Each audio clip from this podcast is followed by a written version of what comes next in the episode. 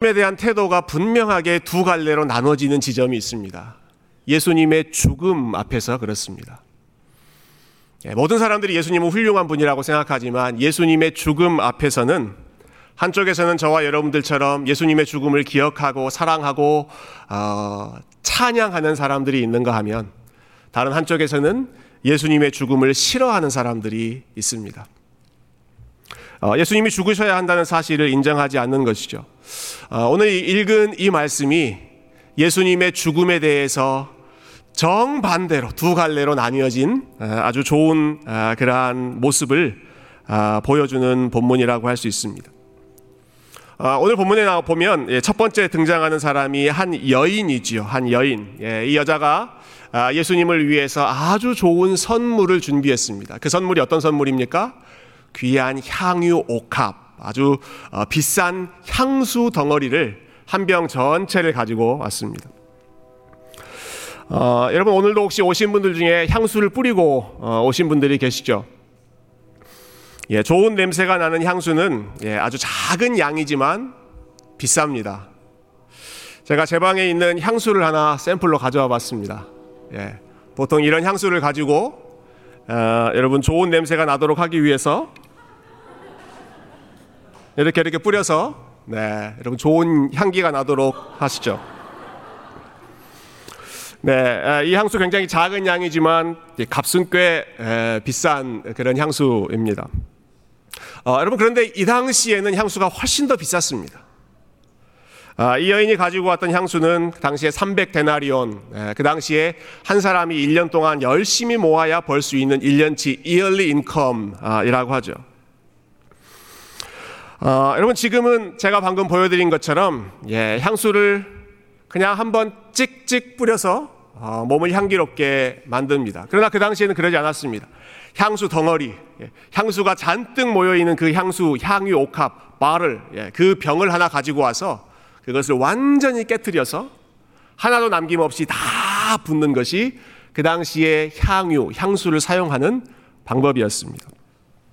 여러분 그러니까 이 여인은 지금 1년치 yearly income의 값에 해당하는 그 귀한 향유 옥합을 가지고 와서 한번 왕창 깨트려서 그 모든 것을 지금 예수님의 머리 위에 콸콸콸콸 쏟아 붓는 것입니다.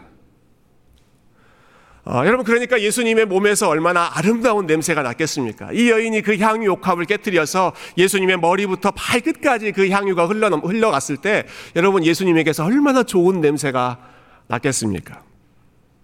그런데 이것을 싫어하는 사람들이 있었습니다. 예수님의 제자들이 이 모습을 보고 화를 냅니다. 그리고 한마디 하죠. 아마 이렇게 말했을 것 같아요. What a waste! What a waste! 아니 그 좋은 향수를 가지고 지금 어떻게 이렇게 낭비해버리고 있는가. What a waste. 아니 그 좋은 향수 팔아서 돈을 잘 남겨서 더 좋은 일에 써야지, 가난한 사람들을 돕는 일에 써야지, 이런 일에 이것을 다 낭비해버리면 어떻게 하잔 말인가. 여러분 제자들이 화를 내고 있는 이런 일이라는 게 무슨 일입니까? 지금 어떤 일을 가리켜서 what a waste, 이거 진짜 돈 낭비하는 거다, 향수 낭비하는 거다라고 얘기하고 있습니까? 예수님의 몸을 향기롭게 하는 일, 예수님께 그 귀한 것을 쏟아붓는 그 일을 두고 what a waste, 아니 어떻게 저 좋은 것을 그런 일에, 그런 별 볼 일 없는 일에 낭비하고 있는가, 혀를 쯧쯧 차고 있는 것이죠. 그런데 예수님은 이 여인을 칭찬하십니다. 12절 말씀에 이 여자가 내 몸에 이 향유를 부은 것은 나의 장례를 위한 것이다. 무엇을 위한 것이라고요? 나의 장례를 위한 것이다. For my funeral, for my death. 이 여인이 지금 나에게 향유를 부은 것은 나의 죽음을 위해서다. 내가 죽을 것을 생각하면서 지금 가장 귀한 정성을 쏟아부었다라고 하는 것입니다. 여러분 이 여인의 마음에는 예수님의 죽으심이라고 하는 것이 그만큼 중요하고 귀한 일이었던 것이죠. 여러분 우리도 선물을 주고받는 경우가 있습니다. 선물은 주로 내가 고맙게 생각하는 사람들에게 주죠. 그리고 나에게 뭔가를 잘 해줄 수 있는 그런 사람, 도움이 될 수 있는 사람들에게 선물을 줍니다. 여러분, 이 여인은 지금 누구에게 선물을 주고 있습니까? 예수님에게 주고 있습니다. 그 예수님은 어떤 예수님입니까? 그 예수님은 어떤 예수님? 이제 죽으시는 예수님을 위해서 선물을 드리고 있습니다. 여러분, 한번 생각해 보십시오. 예수님이 건강하실 때, 살아계실 때, 그래서 우리의 병도 고쳐주시고, 우리에게 먹을 것도 풍성하게 해주시고, 우리의 상한 마음도 위로해 주시고, 지혜로운 말씀도 깨닫게 하시는 그 엄청난 일들을 우리에게 매일매일 해 주실 때에는, 우리에게 필요한 도움을 주실 때에는 예수님께 좋은 것 드릴 수 있습니다. 예수님이 우리에게 도움이 되시기 때문에 좋은 것, 귀한 것, 값진 향유 옥합 깨어서 드릴 수 있습니다. 그러나 앞으로 예수님은 이 여인을 위해서 뭔가를 해 주실 수 있는 그런 상황이 아닙니다. 이 여인은, 우리 예수님은 이제 남아있는 것은 죽으시는 것뿐입니다.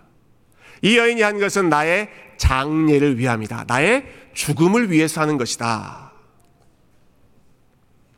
여러분, 죽는다는 것은 더 이상 우리를 위해 무언가 도움을 줄 수 없는 상태가 된다는 것이죠. 더 이상 살아있지 않고, 더 이상 나와 함께 있지 않고, 이제는 나와 관계가 끊어지는 그러한 것입니다.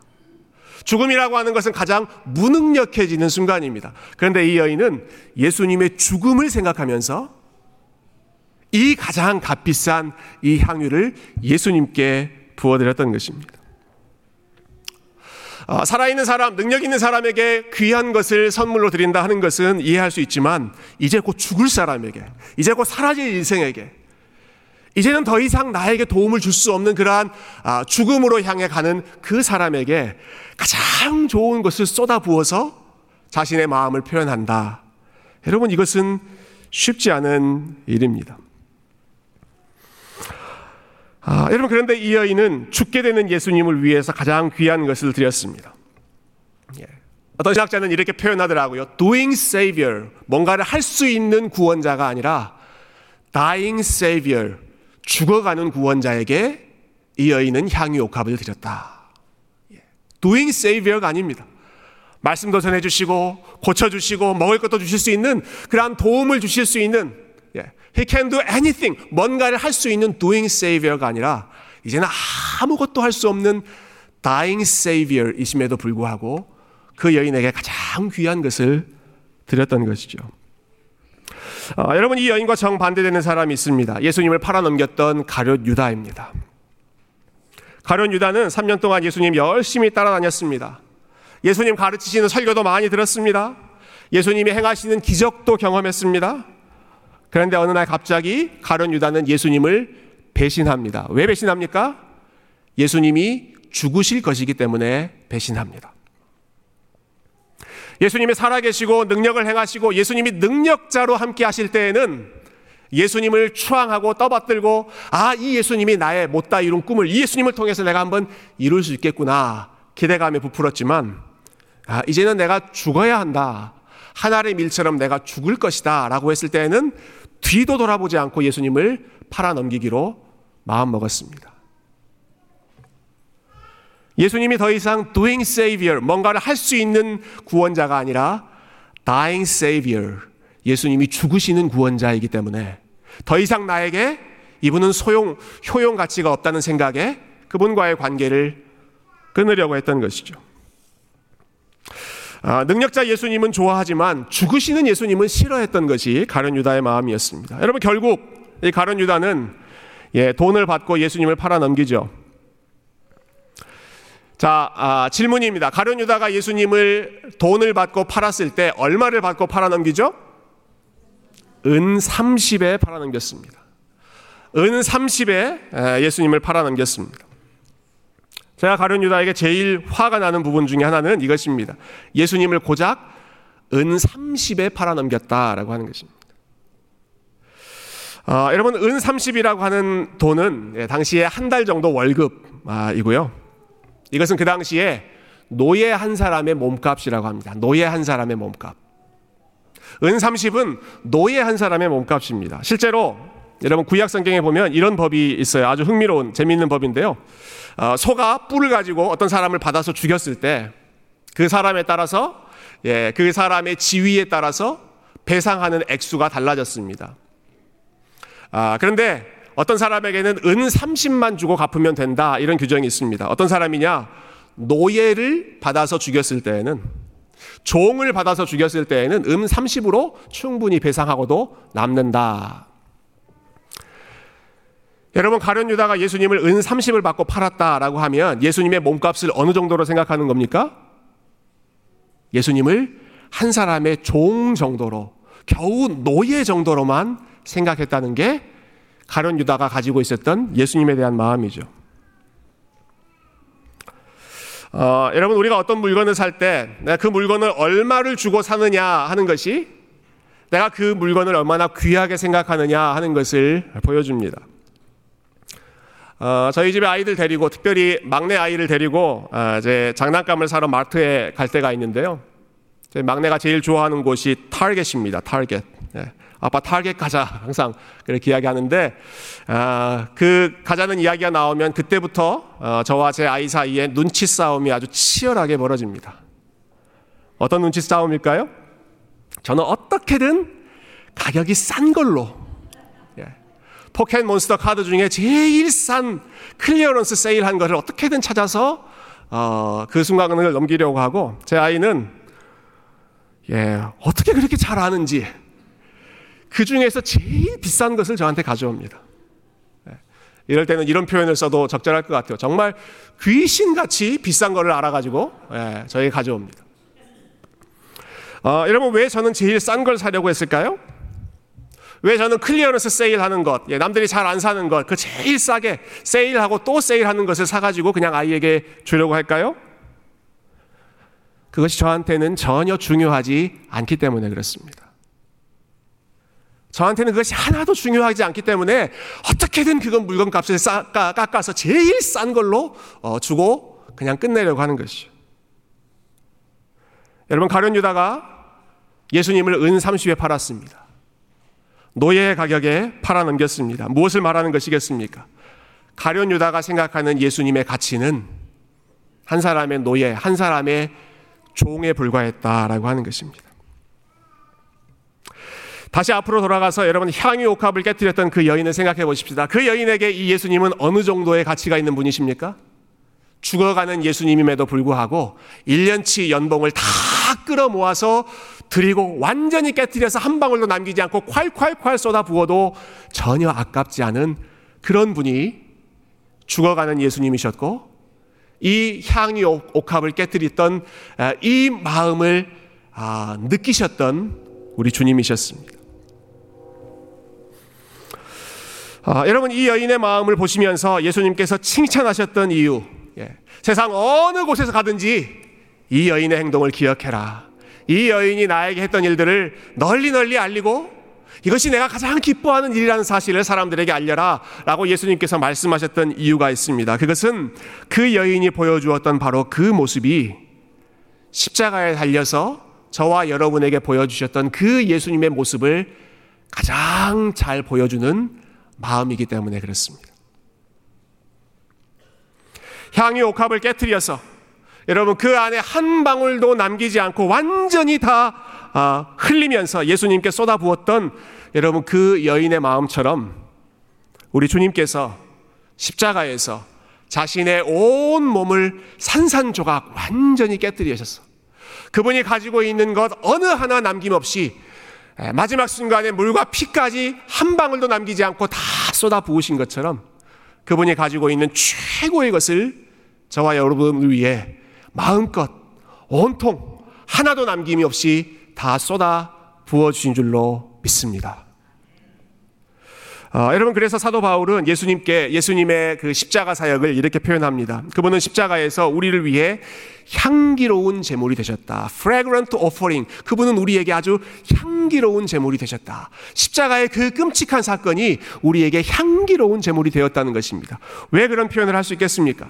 저와 여러분에게서 더 이상 악한 냄새가 나지 않도록, 저와 여러분에게서 악취가 나지 않도록, 오히려 저와 여러분의 삶에서 저와 여러분에게 하나님께서 기뻐 받으실 만한 향기로운 냄새가 나도록 우리 주님께서 가장 가장 향기로운 본인의 몸, 본인의 살과 피를 향유옥합을 깨뜨리듯 저와 여러분을 위해서 깨뜨리시고, 그리고 그분의 물과 그분의 피와 그리고 그분의 사랑으로 저와 여러분을 머리부터 발끝까지 온전히 덮어주셨기 때문에, 여러분, 사도 바울이 외성도들을 향해서 우리는 그리스도의 향기입니다, 그리스도의 향기입니다라고 선포하지 않습니까?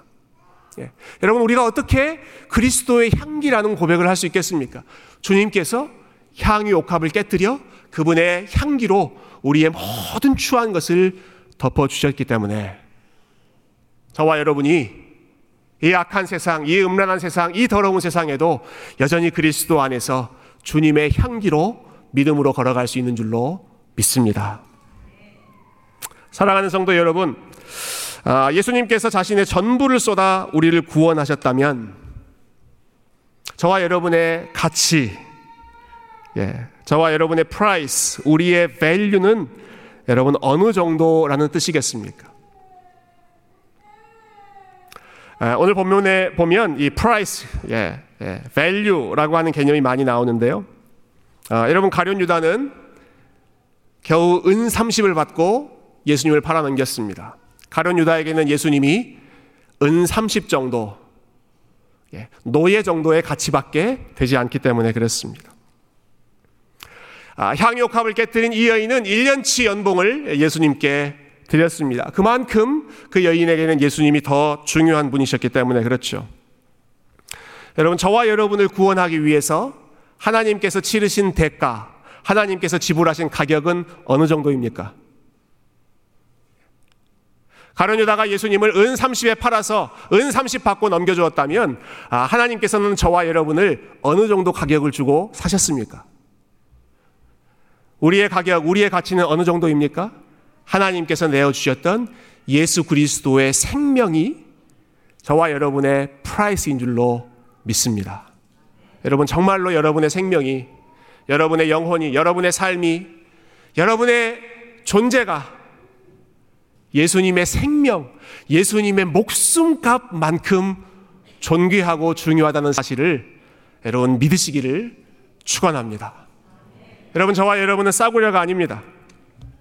여러분, 우리는 싸구려가 아닙니다. 마트에서 팔다가 팔려고 하고 팔다가 안 팔려서 떨이로 클리어런스 세일로 그냥 내다 파는 그런 정도의 인생이 아닙니다.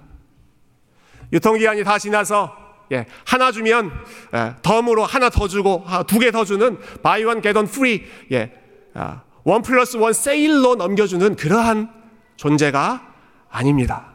저와 여러분의 가치는 어느 정도라고요? 예수 그리스도의 생명, 예수 그리스도의 몸값, 예수님께서 가장 중요한 그분의 생명을 남김없이 쏟아 부어주실 정도로 우리 하나님 보시기에 가장 존귀하고 가장 중요하고 가장 아름다운 인생이 저와 여러분인 것을 여러분 이 저녁에 다시 한번 기억하시고, 우리에게 이 넘치는 사랑을 쏟아 부으셨던 향유옥합, 자신의 삶 전체를 깨뜨려 저와 여러분을 향기나게 해주셨던 우리 하나님의 넘치는 사랑을 여러분 이 시간에, 이 저녁 시간에 다시 한번 바라보시는 주의 백성들 되시기를 존귀하신 주님의 이름으로 축원드립니다. 함께 기도하겠습니다.